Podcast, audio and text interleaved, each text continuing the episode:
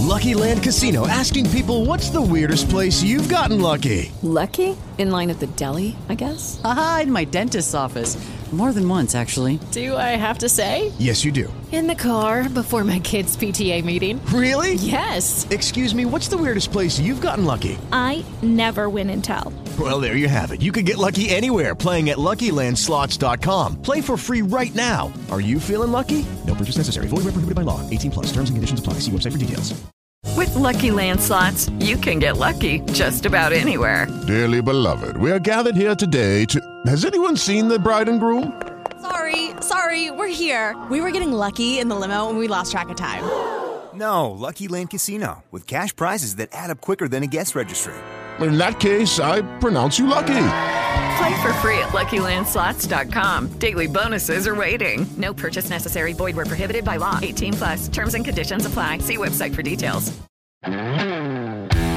Podcast z podwody. Rozmowy o nurkowaniu, sprzęcie i eventach nurkowych.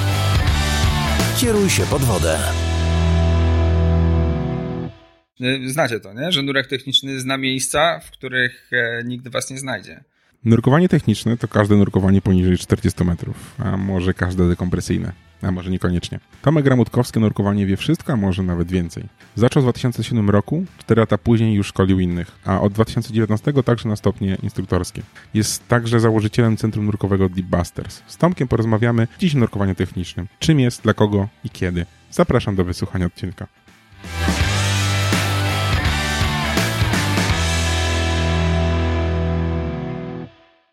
Cześć Tomku, gdzie ostatnio nurkowałeś? Cześć Kamil. E, ostatnie nurkowanie kursowe robiłem na naszym lokalnym poligonie w Trójmieście. Tam szkoliłem nurków na poziomie, na pierwszym poziomie technicznym. E, natomiast nurkowanie dla siebie robiłem w jaskini Molnar w Budapeszcie. Jest to, nie wiem czy wiesz, co to za, co to za jaskinia? Ciemna pewnie, jak to jaskinia. Yy, no, jak ją dobrze podświetlisz, to jest yy, bardzo jasna. Przepiękna jaskinia pod ulicami Budapesztu. Yy, z bardzo ciepłą wodą, 28 stopni w pierwszej fazie, na pierwszych 10 metrach, później temperatura schodzi do 21. Przepiękne, przepiękne komnaty, bardzo fajna nawigacja, także rewelacyjne miejsce polecam. Już mi się podoba, bo 27 stopni to na honorace chyba tylko w sierpniu w południe. Tak jest. Tak I to na powierzchni. No, no i, i, widoczność jest zdecydowanie lepsza niż na honoratce, to, to zdecydowanie. No tak, ale znając życie, ta, ta jaskinia dla początkujących nurków jest niedostępna. Dla takich super początkujących nie, ale dla początkujących nurków jaskiniowych już zdecydowanie jak najbardziej. Początkujący nurek jaskiniowy. Gdzie się kupuje patent początkującego nurka jaskiniowego? E, drogi kolego, patentów się nie kupuje. No. Paton, pa, patenty się robi ciężkim treningiem, ciężką pracą na, na szkoleniu. No właśnie, dzisiaj porozmawiamy sobie trochę o szkoleniach i nurkowaniach technicznych. A zacznę do tego przejdziemy, powiedz, czym ty się na co dzień zajmujesz? Poza nurkowaniem. Pewnie szkolisz. No, zajmuję się nurkowaniem, tylko i wyłącznie. Znaczy, to jest moje główne zajęcie, tak? Jestem instruktorem nurkowania, prowadzę centrum nurkowe swoje w Trójmieście. Jestem instruktorem technicznym, jaskiniowym, wrakowym, szkole ludzi w zasadzie w każdej konfiguracji, łącznie z rebreederami. No i robię to totalnie zawodowo, czyli nie wykonuję żadnej innej pracy dodatkowo, czyli jestem full-time instruktorem. O to rzadko spotykane w tym środowisku. To nie jest proste, zdecydowanie to nie jest proste, szczególnie w naszych polskich warunkach, ale jest fajne, więc jeżeli można jakby robić coś, co się, co się kocha, lubi, to dlaczego tego nie robić? No oprócz tego w wolnym czasie, jak tylko mam wolną chwilę i nie szkole, no to zazwyczaj nurkuję dla odmiany i właśnie nurkuję w jaskiniach albo na wrakach, gdzieś tam eksploruję sobie jakieś takie miejsca, które mnie interesują. Lubię robić zdjęcia pod wodą, to jest taki mój konik, czyli no jak, jak nie jestem z kursantami pod wodą, to najczęściej można mnie spotkać z aparatem. No i próbuję strzelać jakieś foto. Powiedz mi, czy jak sobie nurkujesz tak rekreacyjnie, to też trenujesz sam dla siebie, czy to już taki totalny chill out? Wiesz co, ja wykonuję taką ilość nurkowań z kursantami, na których robię no, te, te, różne ćwiczenia i zajęcia skillsowe, że tak naprawdę to w zupełności wystarczy do tego, żebym mógł w wolnej chwili no, jakby rozkoszować się światem podwodnym i, e, i robić sobie chill. No, super.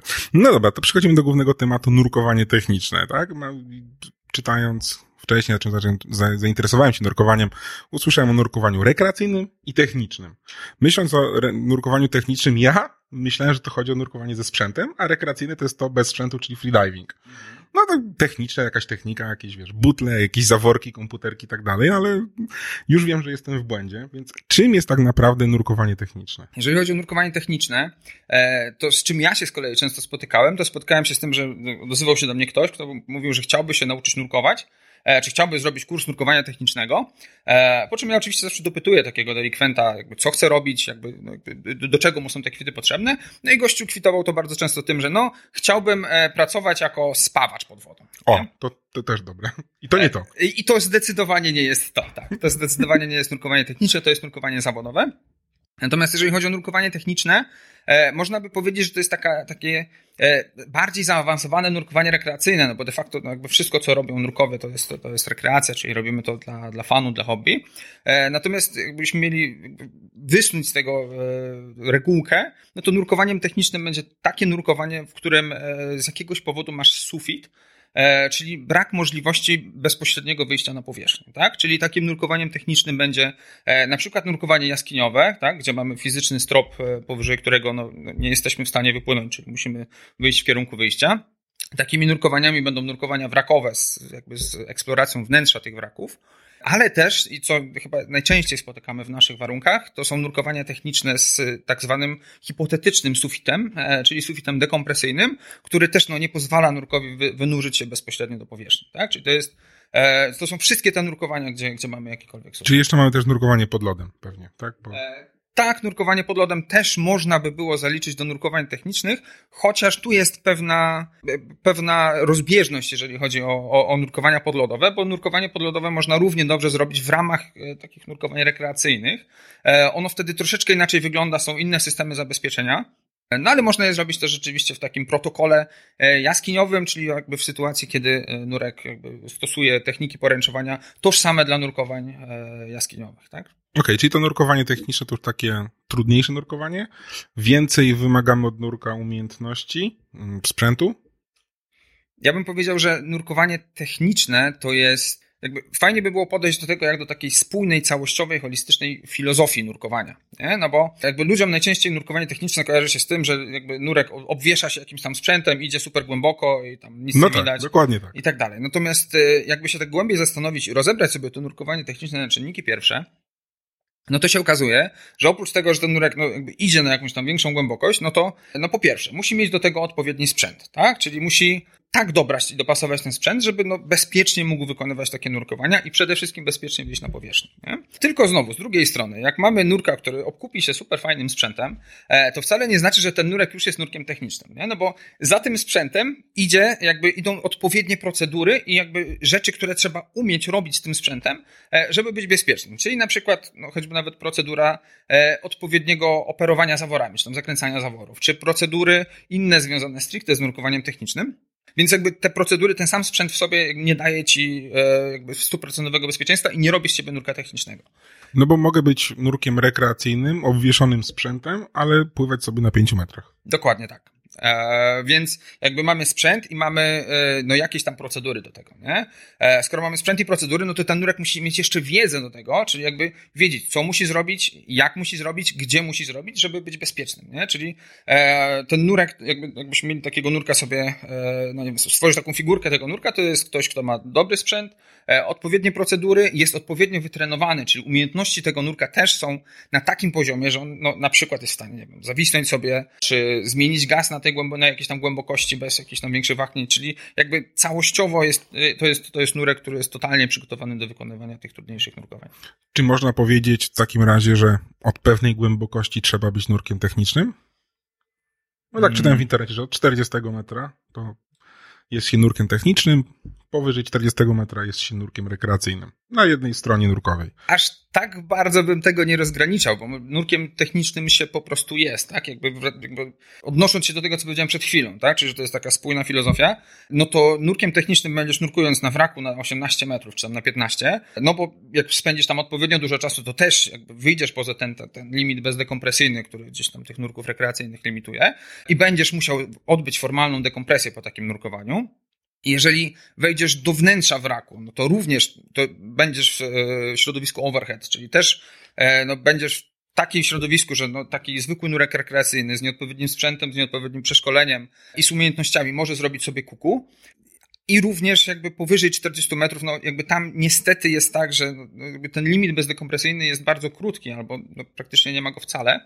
No więc tam już obligatoryjnie jesteśmy zmuszeni do tego, żeby mieć no, na przykład dodatkowe gazy dekompresyjne po to, żeby tą dekompresję e, w sposób higieniczny odbyć.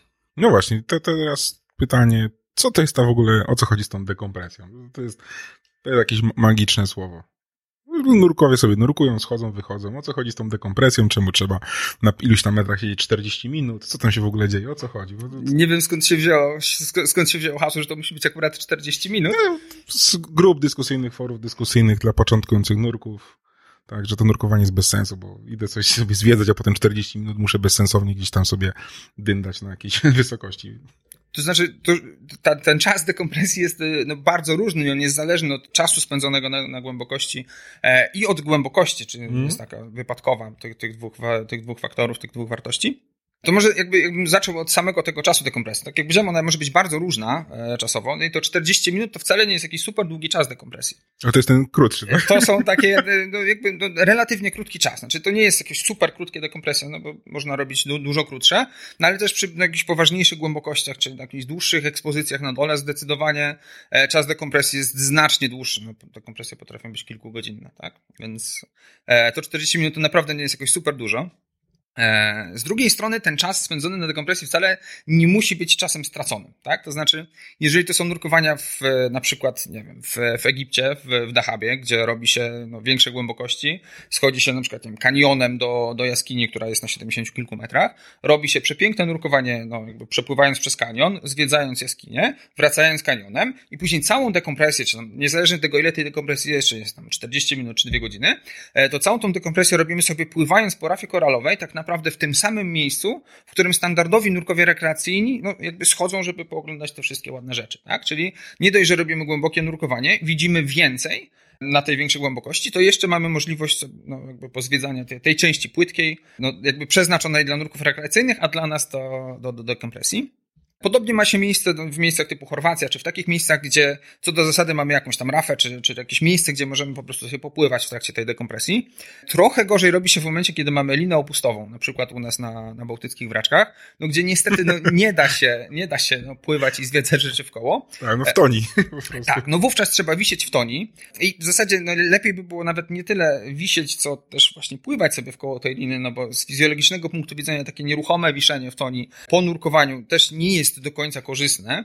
Natomiast no, można sobie tam pływać, można grać w węża. Niektóre no, rebreedery czy niektóre komputery mają opcję no, dodatkowych gierek, więc można sobie taką gierką e, zająć trochę głowę. E, ale raczej bardziej no, skupiałbym się na, na obserwowaniu e, środowiska i, i partnerów. Ewentualnie jest dużo medus w sierpniu pływających, więc można tam sobie no obserwować, obserwować meduzy i na przykład tam no, liczyć je, czy, czy coś takiego. Czyli tu już w głowie kre kreuje mi się, że nurek techniczny, jak gra w węża, jeszcze utrzymywać musi poziom dany do dekompresji, to musi być świetnie opływany, mieć tą pływalność. Ech. Takie umiejętności. W takim idealnym świecie zdecydowanie tak. Zdecydowanie tak. I oczywiście no, staram się, czy ja jako instruktor dążę do tego, żeby e, wszyscy nurkowie techniczni no, byli bardzo dobrze wyszkoleni i posiadali odpowiednią ilość wiedzy na tematy związane z nurkowaniem technicznym i w ogóle na tematy związane z nurkowaniem. E, natomiast niestety, niestety jest tak, że część branży no jakoś tak e, troszeczkę no, bardziej pobłażliwie podchodzi do tego tematu. No i no, jakby, no, część ludzi nie jest moim zdaniem wyszkolona tak dobrze, jak powinna być wyszkolona na tych poziomach technicznych. E, ale oczywiście jakby no, dążymy do tego, żeby, żeby tak było. To w takim razie jakie trzeba mieć umiejętności albo po, nie wiem, jak długo powinienem nurkować, mm, albo kiedy powinienem pomyśleć o byciu nurkiem technicznym, pójść na kurs nurka technicznego. W którym momencie jest taki przełom? No, okej, okay, potrzebuję być nurkiem technicznym, tak? To jest w sumie dobre pytanie, bo. E... No na pewno nie jak będę chciał być spawaczem podwodnym, tak? To, to już wiem, że nie. Zdecydowanie nie. To nie, jakby nie. To, to już ustaliliśmy, tak? Że to nie chodzi o spawanie pod wodą. Ja myślę, że to jest kwestia potrzeb. To znaczy, jeżeli nurkujesz na, na, na jakimś tam poziomie, na przykład na poziomie deepa, czy tam do tych 40 metrów i e, w pewnym momencie okazuje się, że chciałbyś spędzić tam na przykład więcej czasu, albo chciałbyś zejść trochę głębiej, no bo w twoim środowisku, nie wiem, na przykład no, z mojego podwórka, no jeżeli są wraki, które e, leżą głębiej niż na 40 metrach, no to e, tak naprawdę siłą rzeczy, no jeżeli chcę je zobaczyć, no to nie zrobię tego w ramach limitu bezdekompresyjnego, no bo no nie mam takiej możliwości. Dwa, e, no idąc na taką głębokość też chciałbym być dobrze wyćwiczonym i wytrenowanym nurkiem z odpowiednim sprzętem, więc jakby to środowisko generuje potrzebę tego, żeby stać się nurkiem technicznym, tak? E, czyli to jakby, no jeżeli mam potrzebę, żeby zejść głębiej albo spędzić tam no, więcej czasu, no to wówczas jakby myślę o tym, żeby, żeby, żeby no, pójść na kurs nurkowania technicznego. Natomiast Wydaje mi się, że e, łatwiejszą drogę mają nurkowie, którzy dość szybko e, jakby no, trafią w odpowiednie miejsce, czy w odpowiednie ręce. E, no bo jeżeli to jest nurek taki totalnie rekreacyjny, który no, zawsze nurkował z jackecikiem i, i z konfiguracją rekreacyjną i najczęściej jakby wymagania stawiane takim nurkom, no też są powiedzmy rekreacyjne i wówczas taka osoba przychodzi na kurs techniczny, no to tam jest przepaść. To znaczy ten człowiek e, no, no jakby zderza się ze ścianą trochę, no bo jak jest ktoś, kto ma ileś tam certyfikatów i jest już nurkiem deep i ma specjalizację Nitrox e, i jakieś tam inne specjalizacje, e, przychodzi na kurs nurkowania technicznego i okazuje się, że no jakby te wszystkie jego umiejętności są no, moim zdaniem niewystarczające na to, żeby móc szkolić się na poziomie technicznym. Z kolei, jeżeli jest ktoś, kto, no, tak jak mówię, trafił w odpowiednie ręce, czyli przez instruktora odpowiednio był prowadzony od poziomu tam OWD czy od Advansa, wówczas e, no, jakby zmiana sprzętowa nie jest aż tak drastyczna. Jego umiejętności podstawowe nurkowe, czyli umiejętność utrzymywania pływalności, na przykład zatrzymania się w miejscu, czy, czy umiejętność odpowiedniego poruszania się pod wodą, są na tyle dobre, że w zasadzie przejście do, do nurkowania technicznego wiąże się z jakimiś drobnymi e, modyfikacjami i z dodaniem jakichś tam kolejnych elementów, a nie z jakby całkowitym przewartościowaniem i, i, i przestawieniem i, i sprzętu i, filozofii nurkowania. No właśnie, czyli żeby myśleć i pójść na taki kurs nurkowania technicznego, to są jakieś takie minimalne wymagania, które nurek powinien posiadać, tak? Tak, oczywiście. Znaczy, jeżeli patrzymy tak po takim minimum, czyli po standardach różnych organizacji, no to najczęściej, żeby zrobić pierwszy kurs nurkowania technicznego, e, wymagany jest kurs DEEP, i jakaś tam ilość nurkowań. Nie pamiętam dokładnie, no bo one się różnią w zależności od tego, jaka to jest organizacja. E, no ale tam ileś trzeba mieć zalogowanych nurkowań plus no, ale poziom DEEP. Zalogowane nurkowanie to ja mogę sobie za chwilę wpisać w książeczkę i będę miał zalogowane, tak? Ale mówię tak z praktycznego punktu widzenia, że okej, okay, nurkuję, nurkuję, sam siebie, żebym się przekonał, czy ja już jestem wystarczająco, powiedzmy, wynurkowany i potrafię, co muszę sam sobie sprawdzić, że mogę iść na kurs nurkowania technicznego, tak? Żebym to czuł, tak, że okej, okay, jestem przygotowany. Moim zdaniem, moim zdaniem musisz to czuć, tak? Musisz czuć się komfortowo, będąc pod wodą. Musisz jakby czuć się komfortowo z umiejętnościami wszystkimi, które e, powinieneś umieć na, na, na danym poziomie. No i przede wszystkim musisz czuć jakby w głowie, że to już jest ten moment, tak? Że e, nurkowania, które wykonujesz w danym momencie no, są niewystarczające i chcesz czegoś więcej, tak? No to wówczas wydaje mi się, że można e, myśleć o tym, żeby zacząć e, karierę, jeżeli można to tak nazwać, nurka technicznego. Natomiast no jakby mogę mówić tylko, jak to wygląda w moim przypadku, czy u mnie, no to u mnie wszyscy ludzie, którzy jakby chcą zostać nurkami technicznymi i tak są weryfikowani w wodzie, tak? Znaczy, no to, że właśnie tak jak powiedziałeś, no mogę sobie wpisać nie wiem, 50 czy 100 nurkowań do logbooka, e, to jest jedno, ale no inną kwestią jest to, jak ten nurek ogarnia, więc tak naprawdę e, jakby z mojego doświadczenia jest tak, że wszystko okazuje, wszystko się okazuje w momencie, kiedy wchodzimy do wody po raz pierwszy z nurkiem. No i wtedy wiadomo, ile jest pracy do zrobienia i czy ten nurek jakby już jakby ogarnia na tyle, żeby, żeby, żeby takim nurkiem. Czyli przed takim kursem nurkowania robisz egzamin. E, czyli weryfikuje umiejętności tak. nurka, zdecydowanie I, tak. I jakie to są ćwiczenia na przykład? Jakie to są ćwiczenia? Wiesz, no jak już, już dziś zapraszam cię na kurs. to przyjdziesz i zobaczysz. No. E, to jest po prostu zweryfikowanie podstawowych umiejętności, tak jak powiedziałem, czyli podstawy pływalności, tak? Czyli żeby nurek jest w stanie się zatrzymać, e, zawisnąć w jakimś tam punkcie, e, że płynie, pływa odpowiednią techniką, czyli no nie kopie takim brzydkim kraulem, czyli nie, nie mąci dna, że jest w stanie się obrócić w miejscu, że jest w stanie no, się wycofać, albo nawet jeżeli nie musi, nie, nie, nie płynie tam z prędkością światła e, backkickiem, no, żabką wsteczną, e, to przynajmniej jest w stanie tak sobie tymi nogami skontrować, żeby móc wisieć naprzeciwko punktu, czy naprzeciwko mnie jako swojego partnera pod wodą. No to są konkretne umiejętności tak naprawdę już to są umiejętności, których ja wymagam od swoich e, kursantów na poziomach rekreacyjnych również, także... E, no, są przydatne pod wodą. Są zdecydowanie przydatne i są zdecydowanie potrzebne, tak? Szczególnie w nurkowaniu technicznym, kiedy e, no, nurek musi wisieć w jednym miejscu i no, odbywać na przykład... Albo wydostać się z, z wraka, droga jest tylko wstecz.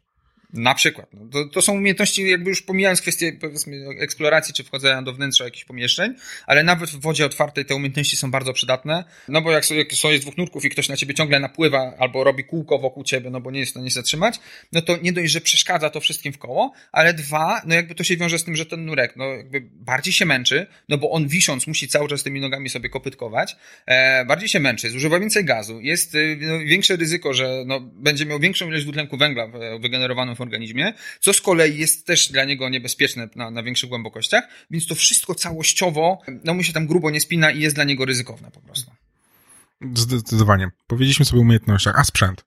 Do nurkowania technicznego. Jaki sprzęt? Takie minimum. Hello, it is Ryan, and I was on a flight the other day playing one of my favorite social spin slot games on chumbacasino.com. I looked over the person sitting next to me, and you know what they were doing? They were also playing Chumba Casino. Coincidence? I think not. Everybody's loving having fun with it. Chumba Casino is home to hundreds of casino style games that you can play for free anytime, anywhere, even at 30,000 feet. So sign up now at chumbacasino.com to claim your free welcome bonus. That's chumbacasino.com and live the Chumba life. No purchase necessary. DTW, void, prohibited by law. See terms and conditions 18 plus. Minimum sprzętowe? Tak. Maska, no. Tak, znaczy ja mogę powiedzieć o tym, co, e, jakie są takie generalne, takie główne, główne zasady, czy główne pryncypy, jeżeli chodzi o sprzęt mhm. nurkowy, no bo do każdego typu nurkowania technicznego będą inne wymagania sprzętowe. No tak, tak? dobieramy Czyli sprzęt pod konkretne nurkowanie. Pod konkretne nurkowanie. Wiadomo, że jeżeli to są nurkowania jaskiniowe, no to musi być sprzęt konkretnie dopasowany do nurkowania jaskiniowych. Światła. E, zdecydowanie, zdecydowanie światła, albo nawet kilka świateł, e, po to, żeby, no wiadomo, jak ci padnie jedno, to żebyś miał drugie, albo jeszcze kolejne, po to, żebyś mógł bezpiecznie wyjść z jaskini. No i jakieś narzędzie pewnie, no tnące, tak, do tego wszystkiego może dojść dodatkowo. Jakiś kołowrotek, czy linka ze szpulką, gdzie możesz sobie pociągnąć linkę. To dotyczy nurkowań wrakowych e, i jaskiniowych również. Ale co jest e, jakby takim, takim clue, czyli taką podstawą, jeżeli chodzi o nurka technicznego, niezależnie czy to jest wrakowy, jaskiniowy, czy, czy, czy nurek dekompresyjny w wodzie otwartej, to przede wszystkim jest sprzęt, który jest e, zredundowany, czyli jakby w którym wszystkie podstawowe systemy, które są niezbędne do tego, żeby skończyć takie nurkowania, są, są podwojone, czyli twinset. E, czyli masz na przykład dwa tory powietrzne, mhm. czyli masz twinset, który w razie czego możesz sobie rozseparować i, i sam sobie pod wodą poradzić. Oczywiście ten twinset sam w sobie nie jest e, tak jak mówiliśmy wcześniej, nie jest podstawą, tak? No bo oprócz tego musisz wiedzieć, co sobie zakręcić i gdzie, żeby nie zrobić sobie kuku, nie? No tak. E, to, A to nie ma w instrukcji Twinseta? E, to jest w instrukcji, którą dostajesz od, od instruktora na szkoleniu, zdecydowanie. Czyli na przykład dwa tory powietrzne. Zabierasz ze sobą dodatkową maskę, do, jakieś dodatkowe narzędzie tnące. Zabierasz dwie płetwy też na przykład. Dodatkowe? Nie, nie. po prostu dwie płetwy zabierasz. Dobre. No. Także, tak? Więc jakby wszystkie jakby podstawowe systemy muszą być zdublowane. Dobrze by było, żeby taki sprzęt był e, zunifikowany i ustandaryzowany. Znaczy, jeżeli nurkujesz e, z, ze swoim buddym, no to dobrze by było, żebyście mieli taką samą konfigurację sprzętową, żeby w razie sytuacji, kiedy musicie sobie wzajemnie pomóc, e, no żeby, żeby, no żeby, żebyście wiedzieli, jak to zrobić. Nie? Czyli musi być pewna standaryzacja, unifikacja tego sprzętu, musi być no, zredundowanie, czyli podwojenie tych podstawowych systemów. Sprzęt musi być, wiadomo, sprawny i dobrej jakości. Co do tego, co to musi konkretnie być, no to tak jak powiedzieliśmy, to mocno zależy od warunków e, środowiska, w jakich nurkujesz, e, no ale takim bezwzględnym minimum moim zdaniem jest, e, jest zdublowany system powietrzny, czyli albo twinset, albo sidemount też, który jest bardzo dobrym rozwiązaniem. To kol kolejne szkolenie na sidemount, tak. E, albo no jakby niezależnie, można mhm. iść sobie drogą sidemountowca, albo można iść drogą e, nurka w twinsecie i jakby i jedna i druga, i obydwie drogi mają swoje plusy. Spodobało mi się to, jak powiedziałeś, że, że buddy, z którym nurkujesz, musi mieć podobną konfigurację konfigurację sprzętową. Mhm. No, jasne, wygoda. Ja mam taką teorię, że ten zapasowy wężyk, który ja mam dla kolegi, to on powinien za niego płacić, bo to on z niego będzie korzystał. Tak, i jeszcze najlepiej miał taką e, e, przenośną kasę fiskalną, nie? Albo, tak. albo e, terminal płatniczy. Kończy ci się powietrze. Tak. 5 euro. Dokładnie. 5 euro. Nie, to, to jest, to jest, to, to mi się podoba. A powiedz mi w takim razie nurkowanie techniczne. Nie wiem, ja mam Twinset, ty masz Rebreeder. Czy coś takiego jest dopuszczane, takie mieszanie, czy lepiej nie? Yy, wiesz co, takie mieszanie teamów jest zdecydowanie powszechną praktyką. Znaczy, no, wielu nurków no, nurkuje yy, właśnie konfiguracją na zasadzie Twinset i, i i to Oczywiście no, lepsze, lepsze rozwiązanie byłoby takie, gdybyśmy wszyscy mieli tą samą konfigurację, żebyśmy wszyscy byli na rebreederach. I jakbyś no, jakby ze mną nurkował, to pewnie namawiałbym cię do tego, żebyś kupił rebreeder, jeszcze się przeszkolił. Oczywiście u mnie na ten No rebreeder. Natomiast co do zasady, no wiadomo, że no, różni ludzie sobie tam e, Różne mają, nie wiem, wizję swoje, swojego nurkowania technicznego, więc różni ludzie nurkują.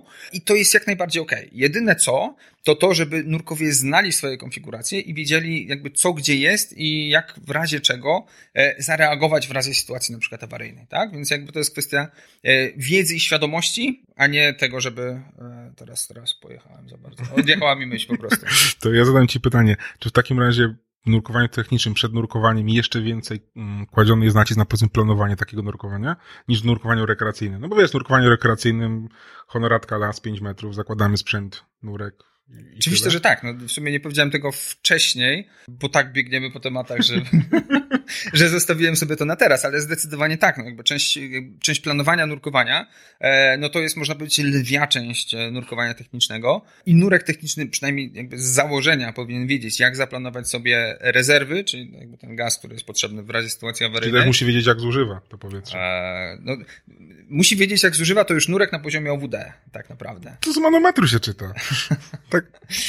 No i jakby to, to, są te różnice jakby w poziomie wyszkolenia, o których, o których mówiłem wcześniej, nie? że to już nurek OWD powinien wiedzieć, ile tego gazu zużywa, jak się to liczy, jak się to sprawdza, powinien weryfikować sobie to zużycie gazu i też powinien planować te rezerwy w inny sposób niż jest to tak powszechnie e, nauczane. No bo prawda jest taka, że no przy wychodzeniu z 30 metrów nurek rekreacyjny, jeżeli założy sobie taką standardową rekreacyjną rezerwę i gdyby miał wówczas podzielić się gazem z, z partnerem, no to może się okazać, że tego gazu będzie mało. Nie? Więc dobrze jest to, te, te rezerwy planować bardziej świadomie. I oczywiście później to się rozwija coraz bardziej, no i jakby jest zaimplementowane do nurkowania technicznego. Oblicza się po prostu no, ilość gazu, która jest niezbędna do tego, żeby wyjść na powierzchnię z pominięciem takiej normalnej dekompresji na właściwym gazie, lub też, co jest raczej rzadszym przypadkiem, jeżeli chodzi o nurka technicznego, no, na podzielenie się gazem z, z tą drugą osobą.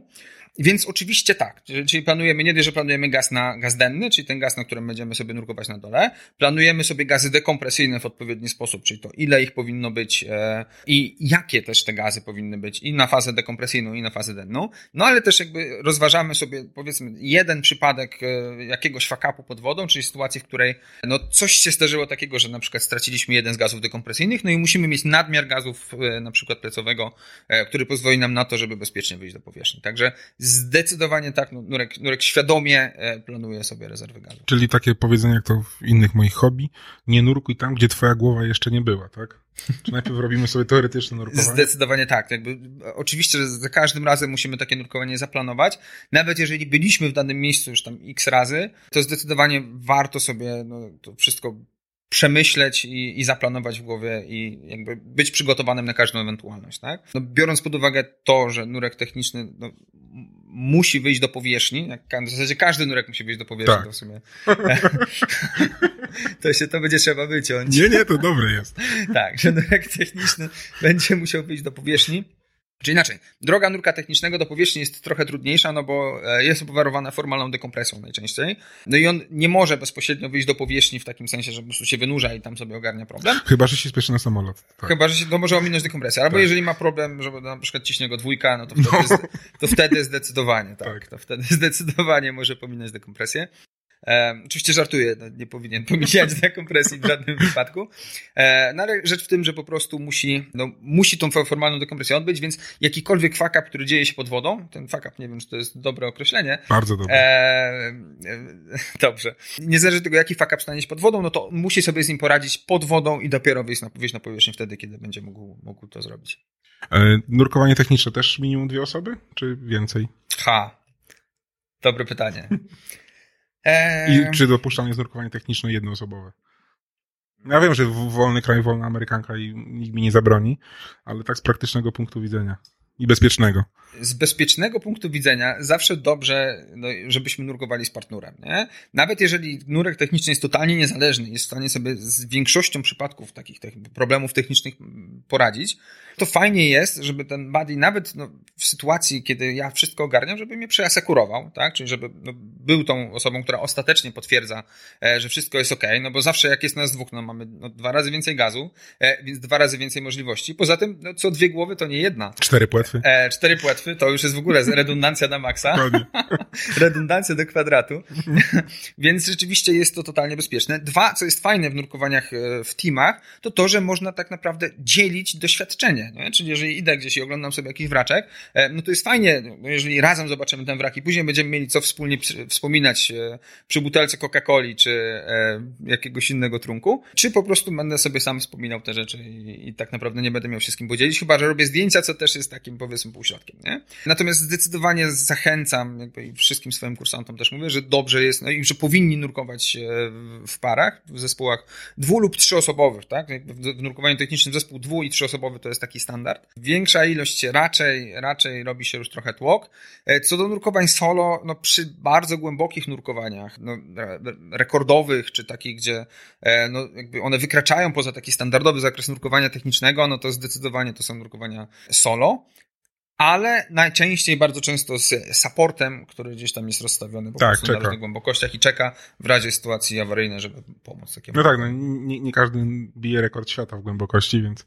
To prawda. To prawda. najczęściej raczej ich nie, nie biją ludzie. E, w trakcie mówiłeś o mm, dekompresji i gaz plecowy, gaz denny, gaz dekompresyjny. To tak dla tych, co dopiero robią prawo jazdy, światła mijania, długie i tak dalej, to się myli. Czym są te gazy? Tak mówiłem, to prawda? No. Żebyśmy właśnie wyjaśnić, że są początku, jest gaz denny, gaz plecowy, gaz dekompresyjny. Dobra, to więc e, no, gaz denny to jest... To nie jest ten, co wycieka z dna To jest oceanu. zdecydowanie ten gaz, tak? Jak schodzisz pod wodę i widzisz tam takie ge ge gejzer bąbelków, tak, to jest właśnie gaz denny. E, więc gaz denny to nie, zdecydowanie nie jest ten gaz, który wydobywa się z dna, tylko to jest gaz, który nurek zabiera ze sobą pod wodę w butlach, jakby do wykorzystania w fazie dennej e, nurkowania, czyli po prostu na ten czas, gdzie schodzi na maksymalną głębokość, e, tudzież no, oscyluje wokół czyli tej to nie jest głębokości. gaz przy dnie, ale gaz na maksymalnej głębokości, na jakiej będę to jest gaz, który jakby najczęściej pakujesz do Twina albo do, do, do sidemonta. Czy to jest gaz e, plecowy, no bo jakby on też jest nazywany plecowym z racji tego, że masz go po prostu z tyłu na plecach e, w Twinsecie. Czyli wykorzystuję go w momencie, jak na przykład zajdę na wrak na 70 metrów. Czy to jest gaz, którym, zaczynasz oddychać od początku, za, przy, od, mhm, od, momentu okay. zanurzania, e, robisz sobie nurkowanie na tym gazie, na, na przykład na wraku, e, no i zaczynasz się wynurzać do pierwszej zmiany gazu, czyli do, do momentu, w którym jakby formalnie musisz przejść z gazu dennego, czyli tego właśnie, którego używałeś przez całe mhm. nurkowanie, na gaz dekompresyjny. Tak? Gaz dekompresyjny z kolei to jest no, gaz, którego używasz w momencie, kiedy e, no, wynurzasz się jakby od no, konkretnej głębokości do, do powierzchni. I ten gaz, no, jakby, co do zasady, e, pewnie, pewnie to wiecie, albo, e, a jak nie, to wam z chęcią powiem, że powietrze jest generalnie najgorszym gazem możliwym do nurkowania. Tak? Zawiera dużo gazu obojętnego, czyli dużo azotu, no i relatywnie mało tlenu. Dlatego nurek techniczny, jak sobie dobiera parametry gazu dennego, to robi to w taki sposób, żeby tego tlenu była odpowiednia ilość, nie za dużo, nie za mało, czyli tak w sam raz. Nie? Z kolei, jeżeli chodzi o, o, o ten gaz kolejny, czyli gaz obojętny, czyli, czyli azot w, przypadku powietrza, no to ta duża ilość azotu na, na tych większych głębokościach też nie jest do końca korzystna. Tak? Więc e, nurkowie techniczni najczęściej dodają do, do, do mieszaniny dodatkowy gaz, e, czyli hel, i wówczas ta mieszanina jest korzystniejsza, zarówno pod kątem tak zwanej narkozy azotowej, czy teraz współcześnie mówi się o narkozie gazowej bardziej, e, czyli ten poziom narkozy na tych większych głębokościach jest mniejszy, E, dodatkowo ten gaz jest e, rzadszym gazem, w związku z czym dużo łatwiej się oddycha na dużych głębokościach, więc on jest po prostu bezpieczniejszy. W momencie, kiedy wychodzimy na, jakby na dekompresję i zmieniamy gaz na gaz dekompresyjny, no tam znowu musimy sobie dobrać jakieś proporcje. I teraz najczęściej jakby zmieniamy te proporcje w taki sposób, że tam jest maksymalnie dużo tlenu e, i maksymalnie mało azotu, jeżeli to jest powiedzmy taki standardowy, jeden ze standardowych gazów e, dekompresyjnych, jeżeli to jest gaz, którego używamy na bardzo małej głębokości, to możemy nawet używać czystego tlenu po to, żeby przyspieszyć tę kompresję, czyli żeby w ogóle wyeliminować gaz obojętny i jakby spowodować, że tam będzie, jakby, że organizm będzie szybciej pozbywał się tego gazu obojętnego w trakcie takiej dekompresji. Jeżeli to są no, dość głębokie nurkowanie, no tam jest jeszcze jeden gaz po drodze, który zawiera trochę więcej tlenu niż ten denny, trochę mniej azo- e, helu niż, e, niż ta mieszanina, którą oddychaliśmy na dole i jakąś resztkę azotu, czyli to, te gazy się jakoś tam odpowiednio dobiera. Oczywiście jakbyście chcieli się dowiedzieć więcej na temat tego, jak się dobiera te gazy i jak się to planuje, no to Kursik. zapraszam na kursik oczywiście, że tak. I dlatego w nurkowaniu technicznym to właśnie to, to jest to planowanie, tak? Ja muszę sobie zaplanować, gdzie będę, jak długo, Na jakiej głębokości, jakie, do, jakie wezmę gazy na, to, na tą głębokość, ile będę miał dekompresji, czy jaką będę miał dekompresję na jakich głębokościach. No i jeszcze rezerwy gazów, czyli ile tych gazów muszę ze sobą zabrać e, po to, żeby bezpiecznie mógł. Żeby Czy to nie jest tak, że technicznie jadę sobie na dziko na honoratkę i tam znajdę butle jakieś? Czy pewnie, pewnie niektórzy próbują robić to w ten sposób, ale odradzam. Zdecydowanie odradzam. No jakby bezpieczny nurek techniczny to świadomy nurek, czyli taki, który no, jakby wie co robi i wie jak robi i, i dlatego. To jeszcze takie praktyczne pytanie, nurek techniczny, bo tutaj różna głębokość, różny gaz, przełączenie się. E, To gdzieś sobie zapamiętujecie, zapisujecie, czy komputer? Czy wszystko na raz? Opcji jest wiele, tak naprawdę. Są różne sposoby planowania i, e, i organizacji tych nurkowań, e, tych nurkowań technicznych. Oczywiście część nurków skorzysta z komputerów i te komputery są no, jakby współcześnie no, dość powszechną i popularną formą. No tak, ale komputer może się zepsuć. Redundancja. Ale redundancja. To Dwa mamy, komputery? Mamy na przykład dwa komputery. Mamy też plan, e, no, wszystko jest planowane na początku na piechotę, tak zwanie. Czyli planujemy sobie wszystkie rezerwy, planujemy sobie cały runtime, czyli cały, całą rozpiskę, gdzie mamy być w, jakby przez jaki czas na, na dekompresji po to, żeby móc bezpiecznie sobie, bezpiecznie sobie wyjść na powierzchnię. Dobra, więc e, teraz ja się zgubiłem. Mm, Coś tam planujecie. Coś tam planujemy. Planujemy nurkowania, tak, e, techniczne. I zapisujemy sobie albo na tych plastikowych karteczkach, mamy dwa komputery, tak, redundancja. I jeszcze w głowie dodatkowo. Tak, i jeszcze można mieć w kieszeni dodatkowo na O. Super. Z rebuilderem prościej. Zdecydowanie tak, z Rebreederem. Znaczy, prościej, nie prościej. Znaczy, e, z Rebreederem jest tak, że no, musisz zaplanować to jakby z użyciem komputera jednego czy drugiego. Sam, sam proces planowania jest e, e, no, trochę prostszy. Część rzeczy można policzyć na piechotę, ale no, nie wszystkie, więc jakby no, ten komputer mocno ułatwia nam planowanie takich nurkowań. Natomiast co do zasady, no, nurkowania na Rebreederze no, wiążą się z, jakby z zupełnie innymi podstawami. Tak? Tam jest tak, że mamy cały czas stałe ciśnienie parcjalne, czyli nie zmienia nam się, nie zmienia nam się parcja w trakcie wynurzania, czyli Rebreeder jakby miesza nam jakby odpowiednią mieszaninę na każdą głębokość, tak? Dzięki czemu e, no, mamy szereg korzyści z, z tym związanych, e, jeżeli porównamy to z nurkowaniem technicznym na obiegu otwartym, tak? Czyli e, no, Rebreedery dają no, dużo więcej możliwości. To jest takie chyba w sumie ostatnie pytanie. Jak długo trwa taki kurs na nurka technicznego? To jest y, droga Jedi, tak? to jest. E, Ale że droga, że drogi ten że, że, że, że droga. Chłopaki się śmieją, że to jest, e, że, że to jest droga, że to jest droga szoguna, że tam trzeba po prostu miesiącami ćwiczyć, przygotowywać się. Niektórzy to tam rok czasu w ogóle robią ten kurs i tak dalej. Mm, Natomiast tak całkiem serio to, to zależy. To, bardzo dużo zależy od tego, jakie nurek ma umiejętności na początku, tak? Bo znowu, no ja mogę się wypowiadać jakby na podstawie tego, co ja sam robię i jak ja szkolę. To wygląda to w ten sposób, że no jakby po weryfikacji wstępnej takiego, takiego e, nurka, no albo jakby ciśniemy z tematem, czyli robimy, robimy wszystkie wymagania kursowe i robimy wszystkie nurkowania, które są potrzebne. E, I taki kurs zamykamy powiedzmy w tydzień czasu, takiego ciągłego e, nurkowania i teorii, e, czyli tak całościowo około tygodnia czasu. E, jeżeli no, jest ktoś, kto potrzebuje więcej pracy, no to ten czas się rozciąga, to znaczy no, musimy doprowadzić, czy ja muszę doprowadzić taką osobę do takiego po- poziomu, na którym no, ogarnia podstawy i dopiero później, dopiero później możemy przejść do dalszej części. No czasami jest tak, że ludzie no, potrafią przez rok czasu robić ten kurs, ale to bardziej kwestia logistyki, no bo jeżeli są z różnych miejsc w Polsce e, i mają przyjechać do mnie, no to często jest tak, że przyjeżdżają raz, robią jakieś tam e, ćwiczenia, przygotowują się, później wracają do siebie do domu, tam się przygotowują jeszcze i wracają na, na, na, na powtórkę, czyli no powiedzmy, że no, można to zrobić w tydzień, a można to robić e, dość długo. Ale dużo jest takich praktyka kontra teoria w takim kursie. Myślę, że jest pół na pół. Pół na pół, no bo znowu, no, nurek dobrze wyszkolony, a który nie będzie miał odpowiedniej ilości wiedzy i nie będzie wiedział, jak, jak te nurkowania zrobić, co tam czyha e, fizjologicznie, e, czy co się dzieje pod kątem fizjologicznym, czy, e, czy jakie są zależności fizyczne, takie podstawowe nawet, czy jakby o co chodzi w tej całej dekompresji, no to taki nurek no, nie, jakby nie będzie w pełni kompletnym nurkiem technicznym, nie? I w drugą stronę, jeżeli ktoś będzie miał super wiedzę, ale no jakby z drugiej strony nie będzie ogarniał technicznie, no to też jakby jest to dla niego jakieś tam ryzyko, tak? I w tym, i w jednym i w drugim przypadku jest to, jest to dla takiego kogoś ryzykowne, więc nurek techniczny co do zasady jest osobą jakby z kompletną wiedzą i z kompletnymi umiejętnościami. Czyli zarówno teoria, jak i praktyka. Jak i praktyka. Hmm, czy w takim razie dla nurka technicznego zajęcia basenowe też wchodzą w grę? Czy już raczej treningi na głębszych głębokościach?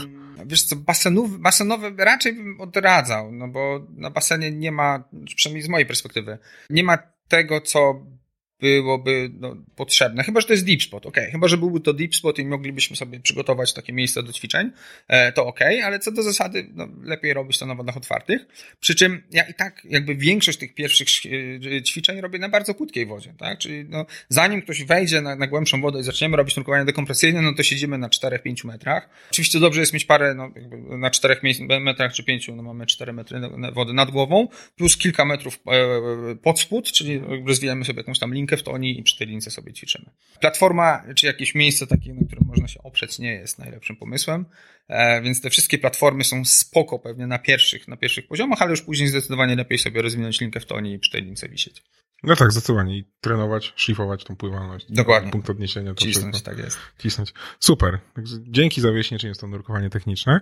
Mam nadzieję, że uświadomiliśmy ludzi, że to nie taka łatwa droga, że to jest misja Jedi, tak? Dzięki, tak. Znaczy, yy, z mojej perspektywy tak, no. Zdecydowanie, zdecydowanie nurkowanie techniczne, czy jakby droga e, do zostania nurkiem technicznym e, nie jest łatwa, albo przynajmniej moim zdaniem nie powinna być, tak? No bo tam już wchodzimy w taki level nurkowania, e, że no jakby różnego rodzaju pomyłki i, i, i, problemy pod wodą u nurka, który, jest, który jest niewytrenowany, czy jakby nie, nie posiada odpowiedniej wiedzy i umiejętności, może się skończyć dla niego bardzo źle, więc ja zdecydowanie uważam, że ta droga powinna być e, no, trudna. Czy warto zostać nurkiem technicznym?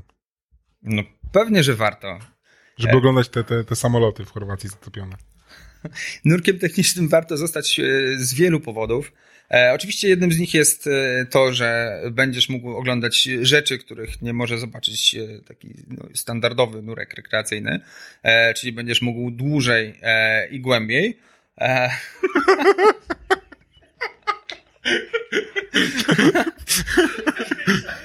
To, to musi pójść.